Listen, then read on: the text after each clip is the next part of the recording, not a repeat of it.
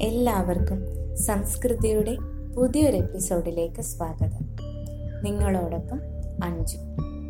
നമുക്കിന്ന് പാലാഴി മദനം എന്ന കഥ കേൾക്കാം. പരമശിവന്റെ അവതാരമായ അത്രി മഹർഷിയുടെ പുത്രനായിരുന്നു ദുർവാസാവ് മഹർഷി. അദ്ദേഹത്തിന് ഒരിക്കൽ ദേവലോകത്ത് വെച്ച് വിദ്യാധര സ്ത്രീകൾ ഒരു പാരിജാതമാല സമർപ്പിച്ചു.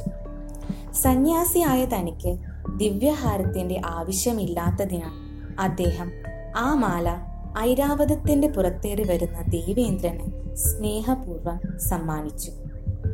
ദേവേന്ദ്രൻ പാരിജാത പുഷ്പമാല കിട്ടിയ സന്തോഷത്തിൽ അത് തലയിൽ ചൂടാനായി മാല ഐരാവതത്തിന്റെ മുകളിൽ വെച്ചു. തലമുടി വൃത്തിയായി ഒതുക്കി കെട്ടി തുടങ്ങി അതിനോടകം പൂവിന്റെ വാസനയുടെ ഉറവിടം തേടി ധാരാളം വണ്ടുകൾ പാറി വന്നു. ഐരാവതത്തിനു ചുറ്റും പറക്കാൻ തുടങ്ങി. വണ്ടുകളുടെ ശല്യം കൂടി വന്നപ്പോൾ ഐരാവതം പൂമാലയെടുത്ത് നിലത്തിട്ട് ചതച്ചു കളഞ്ഞു. ഇത് കണ്ട് കോപിഷ്ഠനായ ദുർവാസാവ് ദേവേന്ദ്രനെ ഉൾപ്പെടെ എല്ലാ ദേവന്മാരെയും ശപിച്ചു. ജരാനര ബാധിക്കട്ടെ എന്ന്. ശാപമോഷത്തിനായി അപേക്ഷിക്കുകയാൽ പാലാഴി കടഞ്ഞ് അമൃതം കഴിച്ചാൽ ശാപമോഷം കിട്ടുമെന്നും അദ്ദേഹം ഉപദേശിച്ചു. ത്രിമൂർത്തികളുടെ അനുഗ്രഹങ്ങൾ ഏറ്റുവാങ്ങി ദേവന്മാർ അസുരന്മാരെയും പാലാഴി മദനത്തിന് ക്ഷണിച്ചു. കടക്കോലായി മന്ദര പർവതത്തെയും കയറായി വാസുകി എന്ന നാഗശ്രേഷ്ഠനെയും നിശ്ചയിച്ചു. വാസുകിയുടെ തലഭാഗം അസുരന്മാരും വാൽഭാഗം ദേവന്മാരും പിടിച്ചു വലിക്കാൻ തുടങ്ങി. വലിയുടെ ശക്തിയിൽ മന്ദര പർവതം താഴ്ന്നുപോയി.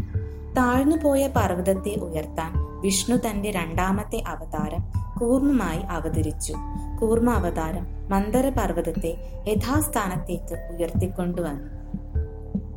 വീണ്ടും പാലാഴി മദനം തുടർന്നു. കുറച്ചു നേരത്തെ പാലാഴി കടയിലെ വാസുകി അസ്താരസ്യം വന്ന് ഛർദിക്കുകയും കാളകൂടം എന്ന മാരക വിഷം പുറത്തു വരികയും ചെയ്തു. ലോകനാശകാരകമായ ആ വിഷം പരമശിവൻ പാനം ചെയ്തു. വിഷം അകത്തു പോകാതിരിക്കാൻ പാർവതി ശിവന്റെ കഴുത്തും പുറത്തേക്ക് പോകാതിരിക്കാൻ വിഷ്ണു വായയും അടച്ചു പിടിച്ചു. മറ്റു ദേവന്മാർ പരമശിവനു വേണ്ടി പ്രാർത്ഥിച്ചു. അങ്ങനെ വിഷം പരമശിവന്റെ കണ്ടത്തിൽ അടിഞ്ഞുകൂടി നീലനിറമായി. അതിലൂടെയാണ് ശിവന് നീലകണ്ഠൻ എന്ന പേര് ലഭിക്കുകയും ചെയ്തത് എന്നാണ് പറയപ്പെടുന്നത്. ഈ ദിവസമാണ് ശിവരാത്രിയായി ആചരിക്കുന്നത്. വീണ്ടും പാലാഴി മതനം തുടർന്നപ്പോൾ പലതരം ദിവ്യവസ്തുക്കളും ഉയർന്നു വന്നു. അവസാനം ധന്വന്ത്വരി എന്ന ദേവൻ അമൃത കുംഭവും കൊണ്ട് പുറത്തു വന്നു. ഉടനെ അസുരന്മാർ അമൃത് തട്ടിയെടുത്തുകൊണ്ട് പാതാളത്തിലേക്ക് പോയി. ദേവന്മാർ രക്ഷയ്ക്കായി വീണ്ടും വിഷ്ണുവിന്റെ അടുത്ത് അഭയം തേടി. വിഷ്ണു മോഹിനി രൂപത്തിൽ അസുരന്മാരുടെ അടുത്തെത്തി തന്ത്രപൂർവം അമൃത് കൈക്കലാക്കി ദേവന്മാർക്ക് കൊടുത്തു. എല്ലാവർക്കും ഈ പുരാണ കഥ ഇഷ്ടമായി എന്ന് കരുതുന്നു.